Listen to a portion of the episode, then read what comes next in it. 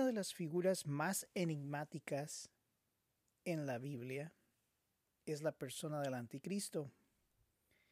Este ocupa bastante partes en la Biblia que están fragmentadas en distintas partes. El libro de Daniel es una de ellas, el libro de Apocalipsis.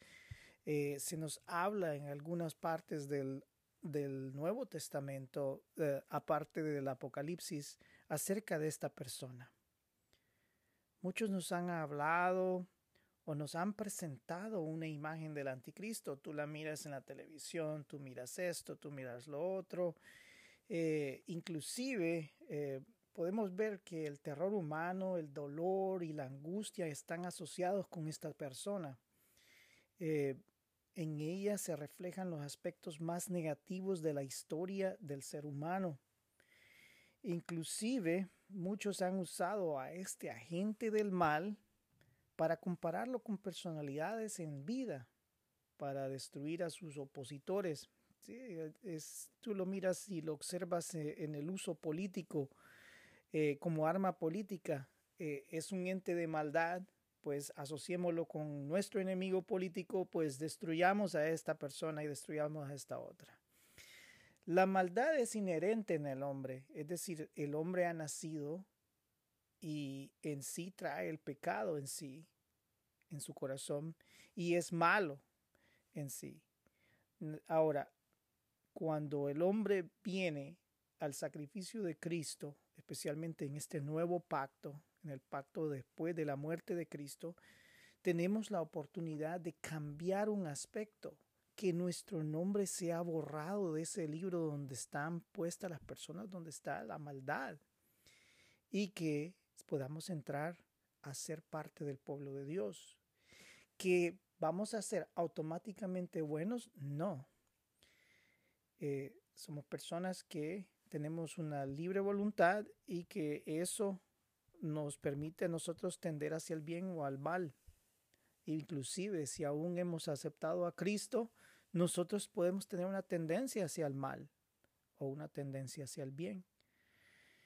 Y eso pues determinará también si nosotros nos mantenemos dentro del pacto de Dios o no.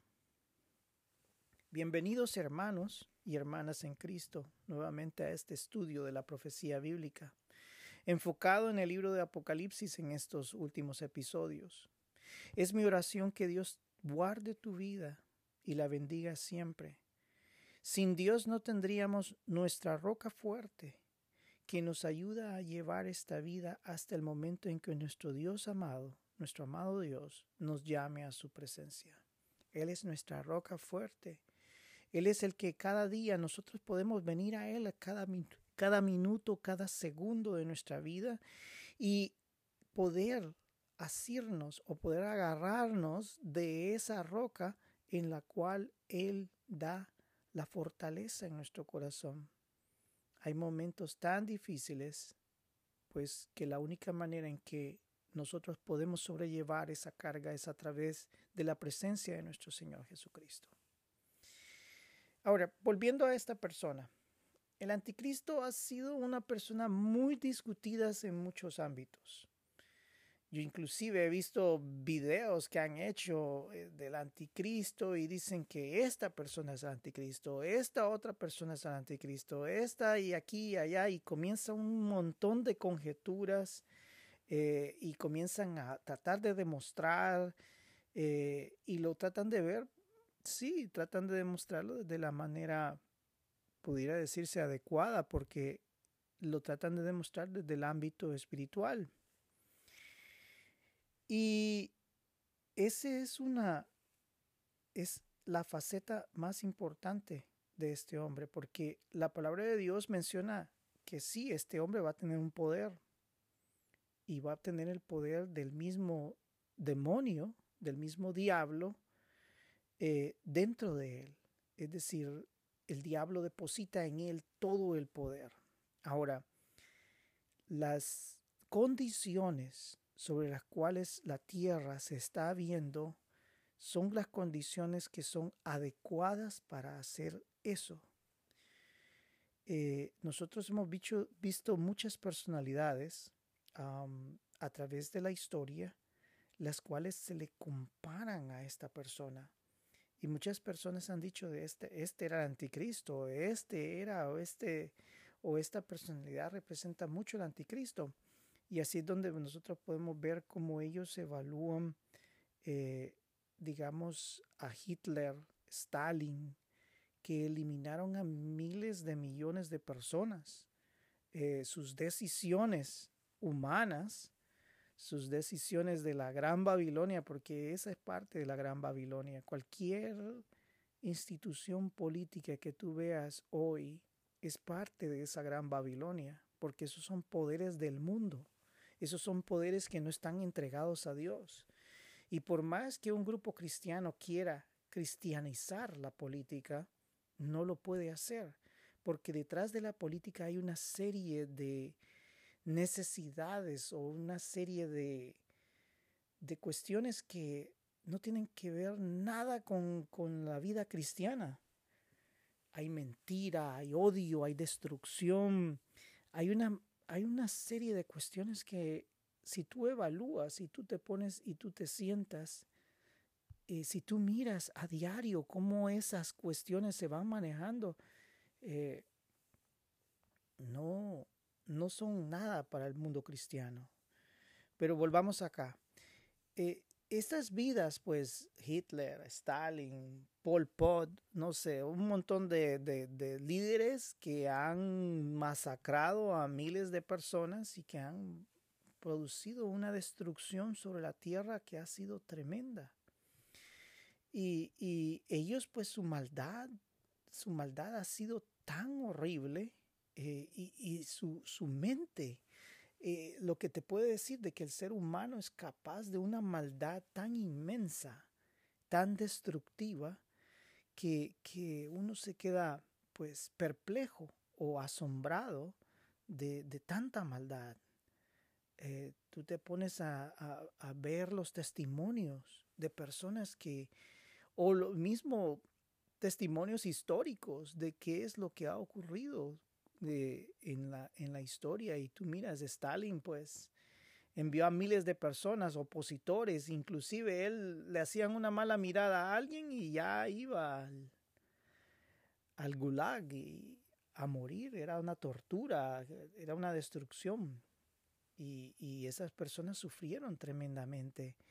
Eh, hay vidas, hay testimonios pues de vidas como ellos han sido destruidos. Inclusive si nosotros vamos ante los enemigos del cristianismo, podemos ver cómo el comunismo trató de torturar y destruir al mundo cristiano eh, cuando comenzó, cuando hizo sus comienzos en la lucha por la liberación del mundo obrero, eh, visualizó al cristianismo como un enemigo tal y como lo hizo la Revolución Francesa contra la Iglesia, eh, que se levantó y pues y había corrupción en sí allí, pero eh, la muerte de personas que siguen a Dios pues es, es tremendo, es algo que uno no vislumbra y, y es difícil. Ahora, ¿qué hace la diferencia entre estos líderes eh, políticos, militares, económicos, eh, que han existido sobre la tierra y que, y que han mostrado una personalidad, por así decirlo, satánica en sus, en sus decisiones, en su destrucción de la tierra, en su destrucción de los, de los hombres. Pues primero que las condiciones en las cuales el anticristo va a surgir son unas condiciones bien especiales. Si nosotros seguimos con mi interpretación, esta es mi interpretación del libro de Apocalipsis, eh, la cual no muchos comparten en sí, eh, es de que el libro de Apocalipsis es un libro cronológico, a pesar de que cuando tú observas ciertas instancias o ciertos capítulos, eh, muchas veces lo que hace Dios es mostrarnos el pueblo de Dios y su enfrentamiento contra las huestes de maldad y posteriormente nos da una visualización más focal, es decir, más distinguida, más penetrante de cómo será la situación que se vivirá. Si seguimos la cronología, vemos qué es lo que ha ocurrido. Ha ocurrido un juicio en el cielo. Después de ese juicio en el cielo, eh, comienza a abrirse una serie de sellos para reclamar la pertenencia de Dios de esta tierra. Ya no va a ser el diablo al que le pertenece esta tierra. Y al comenzar a suceder eso, comienzan a haber una serie de eventos principales. Uno es el, la instancia que se levantan los, los mártires que sufrieron por la muerte de Cristo, es decir, que sufrieron por predicar a Cristo. Estos se levantan y le piden a Dios hasta cuándo se hará justicia. Este es un evento espiritual que desconocemos. Desconocemos cuándo va a ocurrir. Y, ese evento espiritual pues abre las puertas al siguiente evento. Uno es el sellar a los 144 mil. 144 mil hebreos, los cuales son seleccionados de las distintas tribus de Israel. Y ellos son seleccionados por Dios, porque van a ser representantes de Dios en el momento más crítico. Segundo, la iglesia es levantada, la iglesia gentil. La iglesia gentil termina su obra. Es necesario que esta iglesia gentil se levante. Y yo me recuerdo que hace mucho tiempo en la interpretación del libro de Apocalipsis se visualizaba que el Espíritu Santo tenía que ser levantado eh, y, que, y que de esa manera la maldad se iba a mostrar. Pero en realidad lo que está ocurriendo es esto. Maldad siempre va a haber maldad sobre la tierra, no importa. Y el Espíritu Santo está acá y Él nos está ayudando a cada uno de los cristianos a mantenernos firmes, a ayudarnos en nuestras decisiones, a consolar nuestros corazones, a llevarnos hacia el camino de Dios y a mantenernos en ese camino. El Espíritu Santo aquí está. Y Él no va a ser levantado en sí, porque 144 mil hombres se van a mantener en la tierra junto con los cristianos o lo que sea que surja durante ese periodo de tiempo como la última iglesia cristiana que va a existir sobre la tierra. Entonces, ese momento, esas condiciones que ocurren son condiciones importantes para que la iglesia, cuando la iglesia desaparece de la tierra, la condición sucede durante un gran terremoto. El terremoto ocurre a nivel mundial. Y en ese terremoto, pues es un terremoto tremendo para la Tierra, que no sé qué es lo que va a ocurrir, si el eje de la Tierra se va a mover, si lo que la Tierra, el giro, la rotación de la Tierra se va a detener. No sé qué va a ocurrir, solo Dios sabe, la Biblia no menciona cuál va a ser el origen de este terremoto, pero ese terremoto va a ser de una manera tal y a nivel mundial, en un solo momento que dice que la destrucción va a ser tremenda.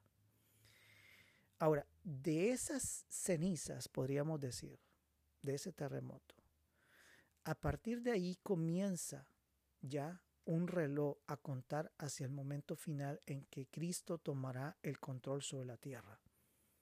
Eso es lo que va a ocurrir. Y el demonio sabe que esto va a ocurrir. Ya él detectó espiritualmente, es decir, para él es indudable, él puede ver la situación de lo que está ocurriendo, él puede visualizar qué es lo que está ocurriendo a nivel espiritual. Y él observa pues de que fue levantada esa iglesia gentil y ahora se concentra el poder de, los cristianos, ahora son cristianos hebreos, que es algo maravilloso, eh, que van a estar a confrontar a este individuo. Ahora, esas son las condiciones que deben de existir no son las condiciones que miles de miles han llamado, que este es el anticristo, que aquí y allá y aquí y allí y allí. Tiene que suceder esas condiciones. Después de suceder esas condiciones, va a surgir un poder suplantando a esa iglesia cristiana que por muchos años, por cientos de años, por miles de años, ellos han ejercido un poder sobre la tierra. ¿Qué estamos hablando acá? Hace mucho tiempo, mucho, mucho tiempo puedo decir, yo estudiaba eh, ciencias sociales y este profesor, pues, era un profesor que lo admiraba yo mucho. Eh, este profesor hablábamos acerca de cierta contención que había entre ciertos grupos políticos y una determinada iglesia cristiana. Y él me mencionó, él no, no era un profesor cristiano, no era un profesor así religioso. Él me mencionó definitivamente que cualquier identidad política que se levanta para destruir un grupo religioso tiene un final. Desde allí ha afirmado su sentencia y tiene un final. Y me llamó mucho la atención su, su concepción o, su, su, su interpretación acerca de estos conceptos. Me llamó mucho la atención y eso se grabó en mi mente y, y existe aún hasta aún, hasta hoy, perdón. Esa situación, pues, eh, será confrontada a través de los tiempos y esa confrontación visualiza al cristianismo como un enemigo del progreso. Ya han habido movimientos que visualizan al cristianismo como un enemigo del progreso. Ese enemigo del progreso ha sido visualizado dentro de los grupos, tanto comunismo, en donde se ha visualizado la destrucción de esto, pero también ha habido filosofías, como anteriormente yo había dicho, la filosofía de Nietzsche, en la cual él pues visualizó a los cristianos como un, por decirlo eh, sin insultar, pues nos visualizaba como tontos en sí, porque creíamos en fantasías. Y Así sucesivamente a través de la historia se ha visualizado eso y aún se ha infiltrado a la iglesia y se le ha querido poner una serie de filosofías que a veces nada que ver. La misma iglesia, pues muchas veces a través de la historia se ha inmiscuido en los poderes de la Gran Babilonia, es decir, los poderes mundiales, y han ejercido en sí su fuerza de ataque, no espiritual, sino política. Así tú puedes ver las cruzadas y cómo las cruzadas afectaron la visualización del mundo, la conceptualización del mundo de los distintos grupos religiosos hasta hoy. Si tú miras que aún hoy los musulmanes nos miran como, como, cruz, como miembros de las cruzadas y, y, inclusive muchos de nosotros nos visualizamos como miembros de ir a hacer las cruzadas por el pueblo cristiano, lo cual la conceptualización es totalmente equivocada. Dios tiene un poder para mantener a la iglesia viva a través del poder espiritual. Sé pues, de que pueden, podemos morir, podemos morir en persecuciones, podemos morir en destrucciones del enemigo y todo eso, pero Dios en sí, la subsistencia de la iglesia se mantendrá. Ahora, ¿qué es lo que ocurre acá? Esta persona, si tú te vas al libro um, me parece que es el libro de Lucas, déjame ver. En el libro de Lucas, parece capítulo, capítulo 4.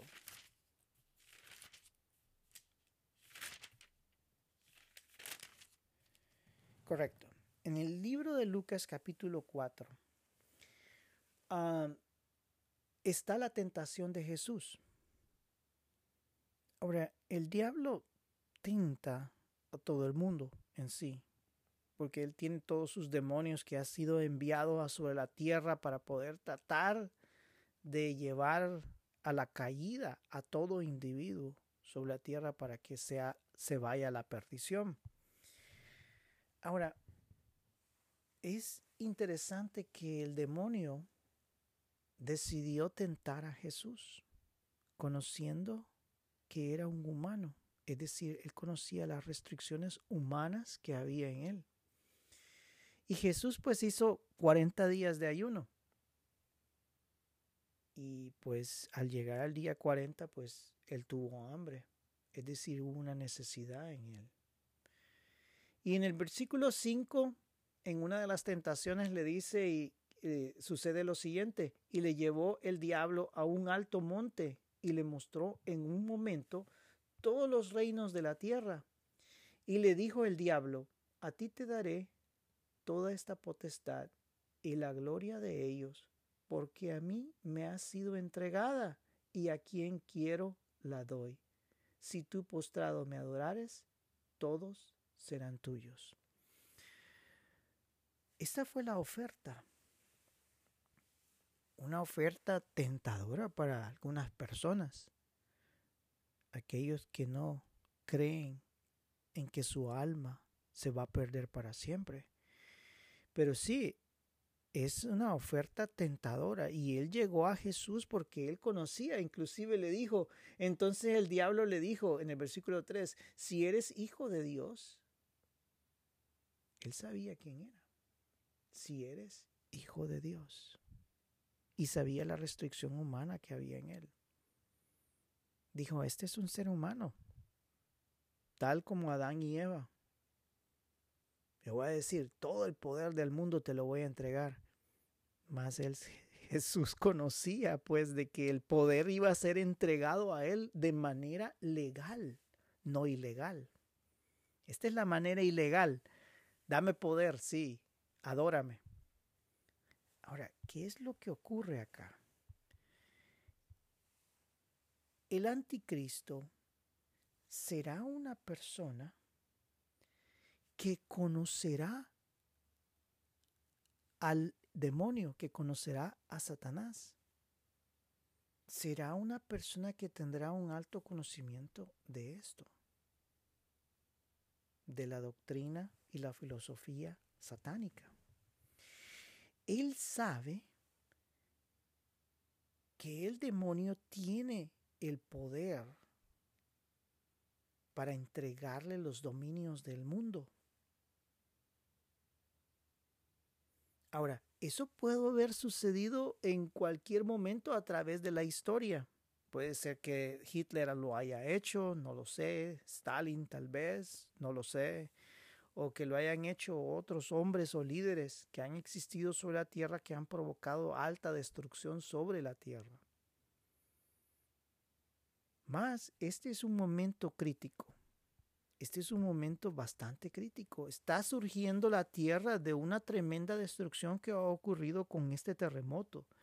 Ya no está esa iglesia fundada, esa iglesia cristiana que surgió de los apóstoles, que surgió de los, de los seguidores de Cristo que murieron perseguidos y que esa sangre permitió continuar con la fundación de esta iglesia cristiana. Ahora estamos en una situación en donde la tierra tiene la oportunidad de volverse a Dios o de irse al diablo. Y aquí es donde ocurre el momento difícil. Esta persona pues entregará su vida a los poderes satánicos. Esta persona se entregará en cuerpo, alma y espíritu totalmente al demonio.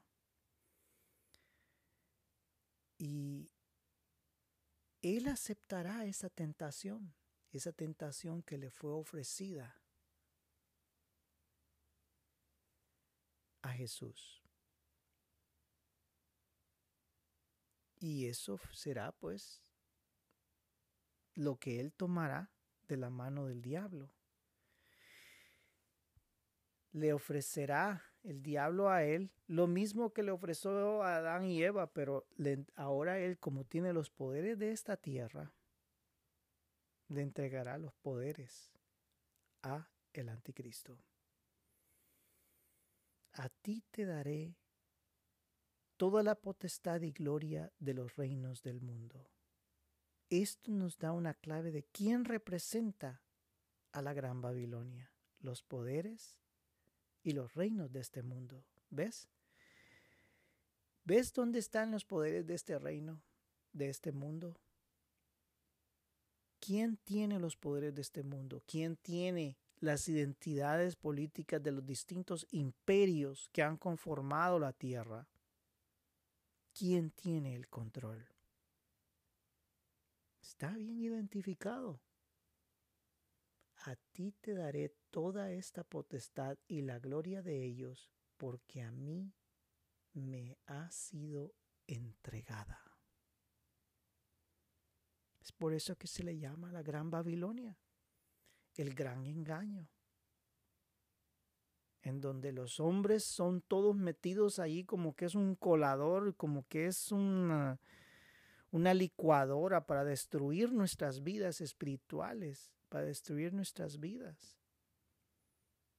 Y ahí es donde Dios nos llama a comportarnos de la manera en que la Biblia nos llama. Pero volviendo a este hombre, podemos ver de que actualmente, si tú miras la filosofía satánica, este ha sido un elemento que ha existido desde la fundación de las distintas culturas, es decir, es algo histórico. Hay culturas que sin saberlo se aproximaron a esta, filosofía.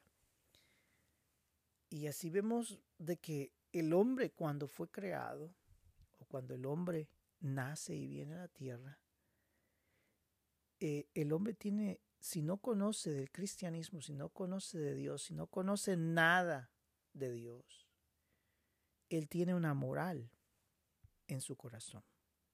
Esa es una moral escrita de parte de la presencia de Dios en nuestros corazones. Esa es una moral escrita. Y esa moral escrita te permite a ti conocer qué es lo bueno y qué es lo malo. Si yo vengo y le doy comida a mi vecino, es algo bueno. Mi vecino se alegra. Pero si yo vengo con un hacha a la casa de mi vecino para matarlo, él sabe que está malo. Y él, la moral te dice de que vas a hacer sufrir a una persona, lo cual está malo. Es una moral que está escrita en nosotros. Y así lo, tú lo miras dentro de las distintas culturas, vemos como el hombre se sale totalmente de la tangente de esta moral para hacer sufrir a otros entre unos y otros se matan. Ahora, ahí hay una aproximación hacia esta filosofía satánica. Esa filosofía satánica, ya cuando tú la pones en práctica, te enseña, así como Jesús, ¿ves qué es la tentación de Jesús? Hubo una necesidad en Jesús, una necesidad de hambre, una necesidad una necesidad que había dentro de su corazón. En nuestro corazón hay muchas necesidades también. Pues en eso hay una tentación. Por eso es de que el mundo satánico te dice a ti, haz lo mejor para ti, lo que te satisface a ti. Esa es en sí la conceptualización del mundo satánico haz y lo que te satisface a ti, lo que te llena a ti, sin importar lo que sea. Puede ser esto, puede ser lo otro, puede ser aquí, puede ser allá. Y tú lo puedes, ellos lo conceptualizan en muchas formas. Y pues por eso que tú escuchas historias de las personas que siguen esta filosofía, en donde tú puedes ver de que hay orgías, hay drogas, hay esto, hay lo otro, eh, hay un desenfreno en sí, porque todas mis necesidades como individuo son complementadas, porque recordemos, hay necesidades en sí, necesidad de procreación, necesidad de alimentación, necesidad de protección, necesidad, todas esas son necesidades que tenemos, pero cuando yo hago que esas necesidades se complementen en mí sin importar lo que suceda a los demás, ahí es el problema. Ahora, hay otra visualización también de que la misma filosofía satánica utiliza. Una es de visualizar a este ente como una persona de bondad, como un ángel de luz, que trae la verdad al individuo, es decir, le revela la realidad al individuo que Dios nos ha puesto tanta restricción en nuestras vidas que no podemos ver la realidad que existe. Y es así como lo vislumbran como una persona buena. No, que aquí, y, tú lo puedes ver, si tú lo buscas y, buscas esas interpretaciones, tú puedes ver eh, eh, entrevistas en donde estos individuos dicen, no, Él es un ángel de luz, es alguien bondadoso para con nosotros, Él, él trajo la verdad, Él iluminó nuestro camino. Y así tú puedes encontrar esas filosofías en donde se le visualiza a esta personalidad como un ente bueno. Y es así como los grupos, las filosofías de esos tiempos visualizarán al enemigo. Una suplantación total de la doctrina moral. Eso es lo que ocurrirá en esos tiempos. De manera consciente e inconsciente en la, en la historia, personas han sido instrumentos que han servido a este enemigo. Cuando matamos, destruimos, torturamos, mentimos, ejecutamos el plan del enemigo nos volvemos en su aliado. Sea de manera consciente o inconsciente, estamos sirviendo a un enemigo y éste nos usará como instrumento.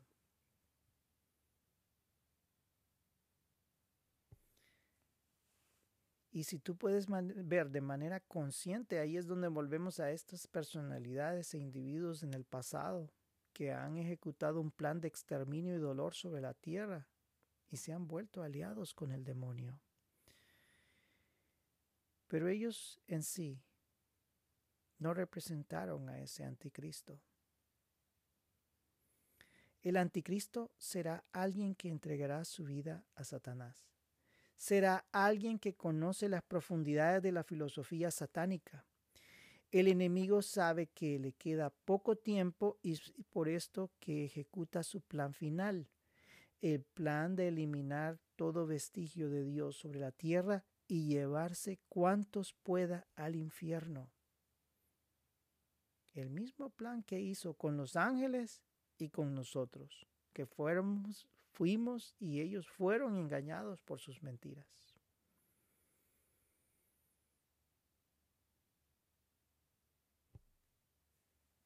El satanismo ha cambiado mucho su faceta. En un artículo que pude leer en el 2016, en el 2016, se nos menciona que la iglesia satánica ha avanzado y crecido en gran manera. Hay un particular elemento en esta filosofía que me ha llamado la atención y es que en sus bases para demostrar que ellos siguen la verdad o al menos decir que ellos están en la razón es que ellos vislumbran al enemigo como un agente del bien el cual expone al mundo a la verdad. Es un agente de luz que le muestra al hombre el camino que éste debe seguir ante las ideas retrógradas de la religión establecida. El hacer lo que mejor me parezca es parte esencial de su filosofía. Sí, tú vas a ver en las historias de estos hombres que han seguido al demonio y que han formulado su Biblia satánica y todo eso, tú puedes ver cómo ellos eh, eh, hacen parte esencial de su filosofía, el hacer lo mejor que me parezca. Esto apela a los sentidos, el deseo de procrear, el administrar los recursos que Dios nos ha dado, la alimentación, la subsistencia, son llevados al punto de decir, ¿qué es lo que más me gustaría hacer? o que apela a mis sentidos como lo mejor si tener sexo con varias parejas o entregarme a las drogas o alcohol o de hacer la mentira para ganar o destruir a otros apela a mis sentidos y es lo que sacia mi alma, esto es lo que debo de hacer. Pero no solo se queda allí, se puede expandir a no someter mi vida a todas estas desgracias. Es decir, no me voy a entregar a todos estos vicios, pero en sí simplemente entregar mi vida al enemigo para servirle y obtener el poder sobre la tierra. Eso es lo que le ofreció a Jesús, el poder sobre la tierra. El satanismo ofrece a muchos una alternativa real ante las restricciones, ante las restricciones, como ellos lo llaman, de lo que la moral expresan. Moral cristiana. Es por esto que durante el período de la gran tribulación sabemos que la iglesia gentil ha sido levantada y ahora el satanismo tiene la oportunidad, una oportunidad en ofrecer una alternativa ante un cristianismo que no ha ofrecido una solución a los problemas del mundo, sino que al contrario ha complicado al mundo mismo. Sí, así nos vislumbran. Y el problema es de que como nosotros, como seres humanos, como cristianos, nos desviamos de la palabra de Dios. Los líderes principalmente. Y así tú puedes ver líderes que están metidos en cuestiones que nada que ver. No solo políticamente, sino que lo podemos ver eh, pastores, podemos ver padres que se han inmiscuido en cuestiones de, de, de violación. ¿Ves? Ya el mundo nos vislumbra como enemigos. Porque estamos dañando a personas que son débiles. Estamos abusando del poder que Dios nos ha entregado en, nuestras manos, la autoridad que Cristo nos ha entregado en nuestras manos. Es un abuso eso. Y ahí es donde nosotros tenemos que humillarnos a diario para comprender que no somos nada. No importa, podemos ser pastor, podemos ser eh, podemos ser diácono, podemos ser padre, podemos ser lo que sea tú quieras, o monja o lo que sea que tú seas. Lo principal es humillar nuestras vidas ante el Dios Todopoderoso a diario, porque ninguno de nosotros tenemos autoridad si no es dada por Dios. Esa autoridad tiene que ser una autoridad humilde, así como Cristo le mostró a los apóstoles lavándole los pies. Yo he venido a servir. Eso es lo que él dijo. Pero la iglesia ha complicado totalmente su existencia. Ahora nos vislumbran como enemigos. Y es por eso de que esta, esta situación ocurrirá. El anticristo no es una persona distinta a los muchos líderes políticos, militares o económicos, que han pasado por la tierra y que han ejecutado un plan de destrucción. Pero hay algo crítico. Su vida tomará el rumbo del satanismo total. Su alma se entregará al demonio mismo. Su culto será Satanás, su servicio será su entrega a la causa del diablo. Y la causa del diablo es diversa. Y en este caso es en ese tiempo es la destrucción total del cristianismo sobre la tierra, es la desaparición del cristianismo sobre la tierra. Esta es la clave. Será un hombre de poder, pero que entregará su alma, mente y cuerpo al ente de maldad. Pero no hará la destrucción que Hitler o Stalin hicieron sobre la tierra. Su enfoque es bastante localizado. Su enfoque de ataque es localizado. No es sobre toda la tierra y que no, la de la tierra cuando él surja, la tierra lo va a adorar. Van a pensar de que es el, el máximo líder político, económico y lo que hay sobre la tierra y decir de que él es bueno. Su enfoque es contra dos grupos, los 144 mil y los dos testigos. Hitler y Stalin mataron a millones. El enfoque del anticristo es 144 mil y los dos testigos. Hay una lucha tremenda espiritual que se romperá allí. Entonces, si tú comparas el número de víctimas entre Hitler y Stalin y lo que el anticristo va a hacer, hay una enorme diferencia. Entonces el mundo lo va a visualizar a él como un ente, como una persona de bondad. Porque él no va a estar matando el montón de personas, así como lo hizo Hitler y Stalin. No, este hombre, su principal objetivo es reemplazar a Dios, el vacío del cristianismo y ofrecer una alternativa. ¿Por qué el vacío del cristianismo? Porque la iglesia gentil no está ya acá. Ahora es los 144 mil hebreos. Imagínate, 144 mil contra el mundo. ¿Te puedes poner a pensar eso? Estos hombres y familia o lo que vayan a ver allí, no, no lo sé. La palabra de Dios solo menciona los 144 mil. Me, me imagino, no puedo aseverar que así va a ser, pero me imagino que va a haber otras personas que lo seguirán. Y su lucha, la lucha del anticristo es por acabar a estos individuos. Este dará avances, el anticristo dará avances en lo económico, político, científico y religioso a la humanidad. ¿Por qué el mundo lo va a seguir? Es, es una personalidad atractiva para el mundo.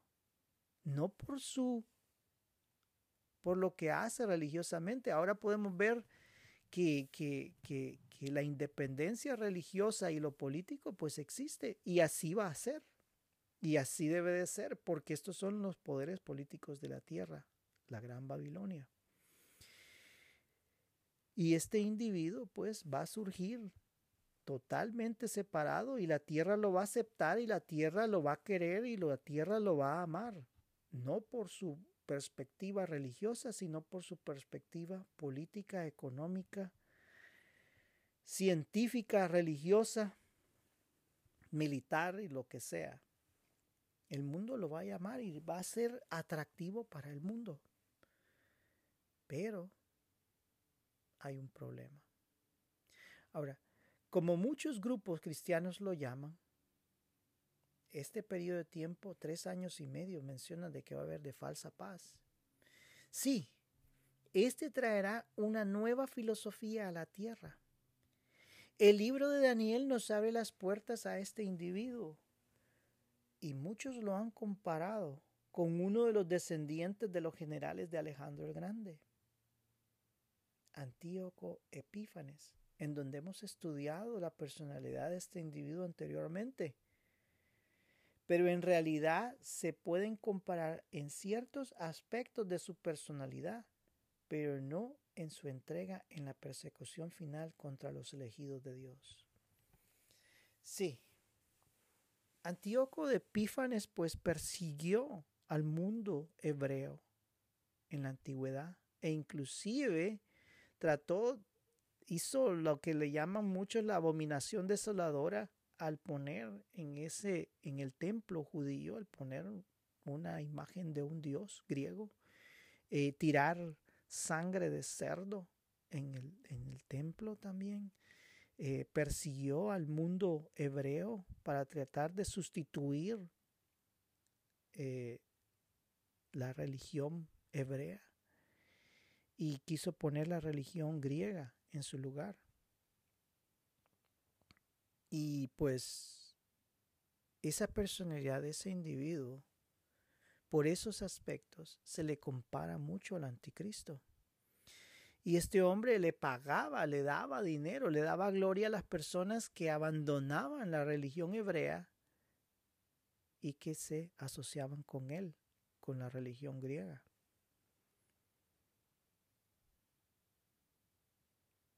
Y hay otros historiadores que lo vislumbran a nivel político, lo llamaban el loco.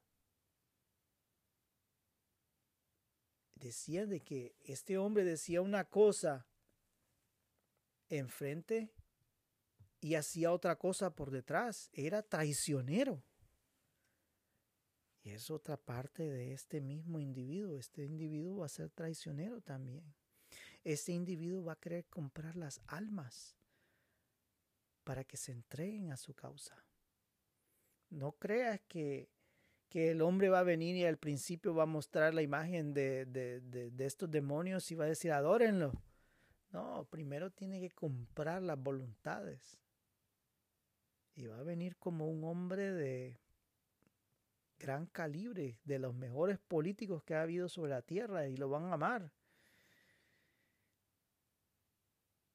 Ahora, en el capítulo 11 del libro de Daniel, hay una identificación con este hombre. Y este estudio va a seguir, este estudio tenemos que ver la personalidad, tenemos que, ver sus acciones, tenemos que ver su identidad. Eh, es, es, un estudio pues que por lo menos pienso yo, otro estudio, otro estudio más, eh, o posiblemente tres estudios, no lo sé. Por, por lo menos lo que quiero dar es una introducción de este individuo, que tanta, tantas cosas ha habido, que tanta especulación ha habido. Veamos qué es lo que dice en el libro de Daniel, capítulo 11. Eh, y vamos a comenzar con el versículo 30 hasta el versículo 39, me parece. Veamos lo que dice. En el libro de Daniel, capítulo 11, versículo 30. Porque vendrán contra él naves de Quintín, y él se contristará y volverá, y se enojará contra el pacto santo y hará según su voluntad. Volverá pues y se entenderá con los que abandonen el santo pacto. Y se levantará de su parte tropas que profanarán el santuario y la fortaleza y quitarán el continuo sacrificio. Pondrán la abominación desoladora. Con linzonjas seducirá a los violadores del pacto, mas el pueblo que conoce a su Dios se esforzará y actuará y los sabios del pueblo instruirán a muchos, y por algunos días caerán a espada y a fuego en cautividad y despojo. Y en su caída serán ayudados de pequeño socorro, y muchos se juntarán a ellos con linzonjas. También algunos de los sabios caerán para ser depurados y limpiados y emblanquecidos hasta el tiempo determinado, porque aún para esto hay plazo, es decir, son tiempos angustiosos. Pero Dios ha determinado que esa angustia no dure mil años. Tres años y medio, cuarenta y dos meses. Tiempo, tiempos y medio tiempo. Y el rey hará su voluntad, ¿ves? Y se ensoberbecerá y se engrandecerá sobre todo Dios. llega al punto en que el individuo, como estudiamos en el estudio de Babilonia de la antigüedad, en ese lugar había un templo en donde el hombre se podía elevar hacia Dios. Él se podía convertir en Dios. Eso es lo que sucede en este tiempo. Y el rey hará su voluntad. Es decir, él se convertirá en Dios y se soberbecerá y se engrandecerá sobre todo Dios y contra el Dios de los dioses hablará maravillas y prosperará hasta que se consuma, sea consumada la ira, porque lo determinado se cumplirá. Este es un hombre que tiene un poder con su lengua poderoso. Un poder de convencimiento total. Y a la vez, ese poder de convencimiento que él tiene es para llevar a la destrucción a la tierra. Te está llevando al precipicio y ni cuenta te estás dando. Él está llevando al, al, precipicio a la humanidad con linzonas y con las múltiples palabras que Él tiene, con toda eh, su voluntad, y los va a hacer caer. Del Dios de sus padres no hará caso, ni del amor de las mujeres, ni respetará a Dios alguno, porque sobre todo se engrandecerá. Este hombre, por lo visto, proviene de una familia que ha sido cristiana. Es decir, sus antepasados han sido cristianos, han sido grandes cristianos. Y él abandonará todo eso. O posiblemente la civilización donde él surgió es una civilización que ha sido poderosamente cristiana por miles de años y ahora Él viene acá y abandona totalmente la tradición que tiene esta, esta tierra, la tierra de Él. sus, él abandona totalmente. Del Dios de sus padres no hará caso. Es decir, Él proviene de una provincia o de un lugar que es altamente cristiano.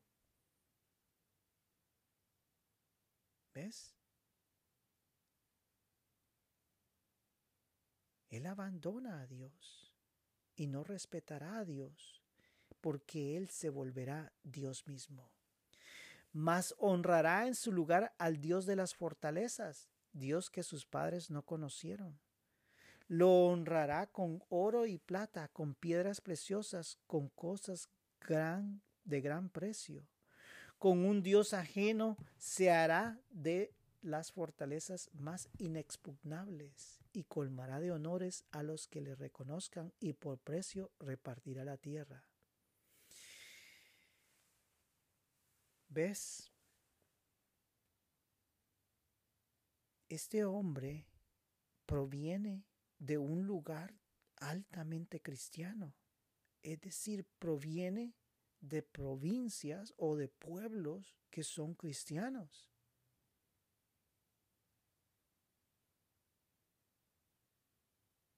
Es algo alarmante.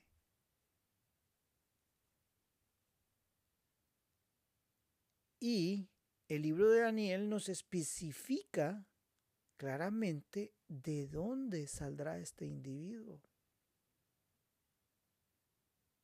No nos especifica determinadamente este, este país va a ser donde él nazca, no. Pero sí nos dice de dónde surge él, cuál es su, su, su ascendencia, de dónde proviene. Y especialmente cuando hablamos de esto, lo hablamos anteriormente, que Él provendrá, de acuerdo a ciertos teólogos, Él proviene de lo que es la, los generales de Alejandro el Grande. Y por eso es que se le compara con Antíoco Epífanes. Y, y porque este hombre es parte de esos grupos. Me parece que Antíoco Epífanes es un Seleucida, es decir, que él viene del general Seleuco.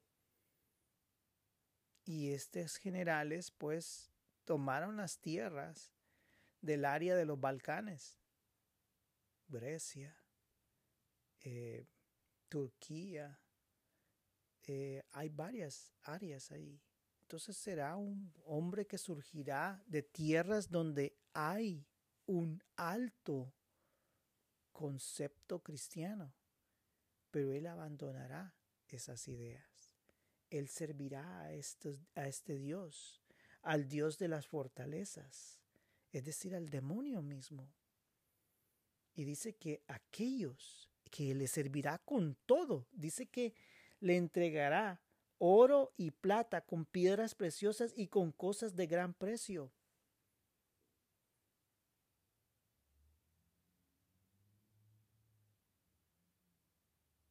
Imagínate, a Jesús solo le dijo que se arrodillara y que le adorara. Este va a venir con todo. Este va a venir con todo, va a venir y va a adorar al demonio y dice de que colmará de honores a los que le reconozcan, que reconozcan al demonio, y por precio repartirá la tierra. Aquellos seguidores más íntimos sabrán a quién él está adorando, a quién él está siguiendo. Bien, seguiremos este estudio la siguiente semana. Eh, estamos hablando de su personalidad, qué tipo de personalidad, cómo es que él llega al poder, es él comparable con los líderes que han existido en el pasado, de dónde surge él. Estas son preguntas importantes. ¿Qué significa ese número 666? ¿Podemos dilucidar su nombre ahí? ¿Podemos encontrar quién es Él? ¿Podemos saber quién es Él? Definitivamente que en el tiempo que esto ocurra, nadie va a venir a esta palabra más que esos 144 mil y los dos testigos que confrontarán a este hombre y lo denunciarán. Lo denunciarán ante el mundo. Y ahí es donde habrá el conflicto. Oremos. Bendito Señor, nosotros hemos entregado nuestras vidas a ti. Te amamos con todo nuestro corazón. Te pido que purifiques nuestras vidas. Te fallamos a diario, mi Señor, y necesitamos tu perdón. Sin ti nada somos, Señor. Necesitamos de tu presencia. Solo tu presencia puede traer paz a nuestras vidas. Te pido que aquellos hermanos que están enfermos en este momento, pon tu mano preciosa de sanidad. Echa fuera toda enfermedad, Señor. En el nombre de Jesús sale esa enfermedad. A mis hermanos, envía sus ángeles, tus ángeles, Señor, alrededor de ellos y protege sus vidas, protege nuestras vidas, Señor. Que tus ángeles estén alrededor nuestro como ejército fuerte para defendernos de las ideas del demonio que trata de poner en nuestro corazón y en nuestra mente. Tú eres nuestra fortaleza, tú eres nuestra roca fuerte. Señor, oramos desde ya por esa iglesia que enfrentará al anticristo. Protege a mis hermanos, que su obra, tu obra, triunfe siempre. Señor, que tu reino que tu reino venga y se establezca en esta tierra para que tú traigas justicia y paz. Hemos orado, Señor, en el nombre de Cristo Jesús. Amén y amén. Te espero para el siguiente estudio. Que Dios te bendiga grandemente.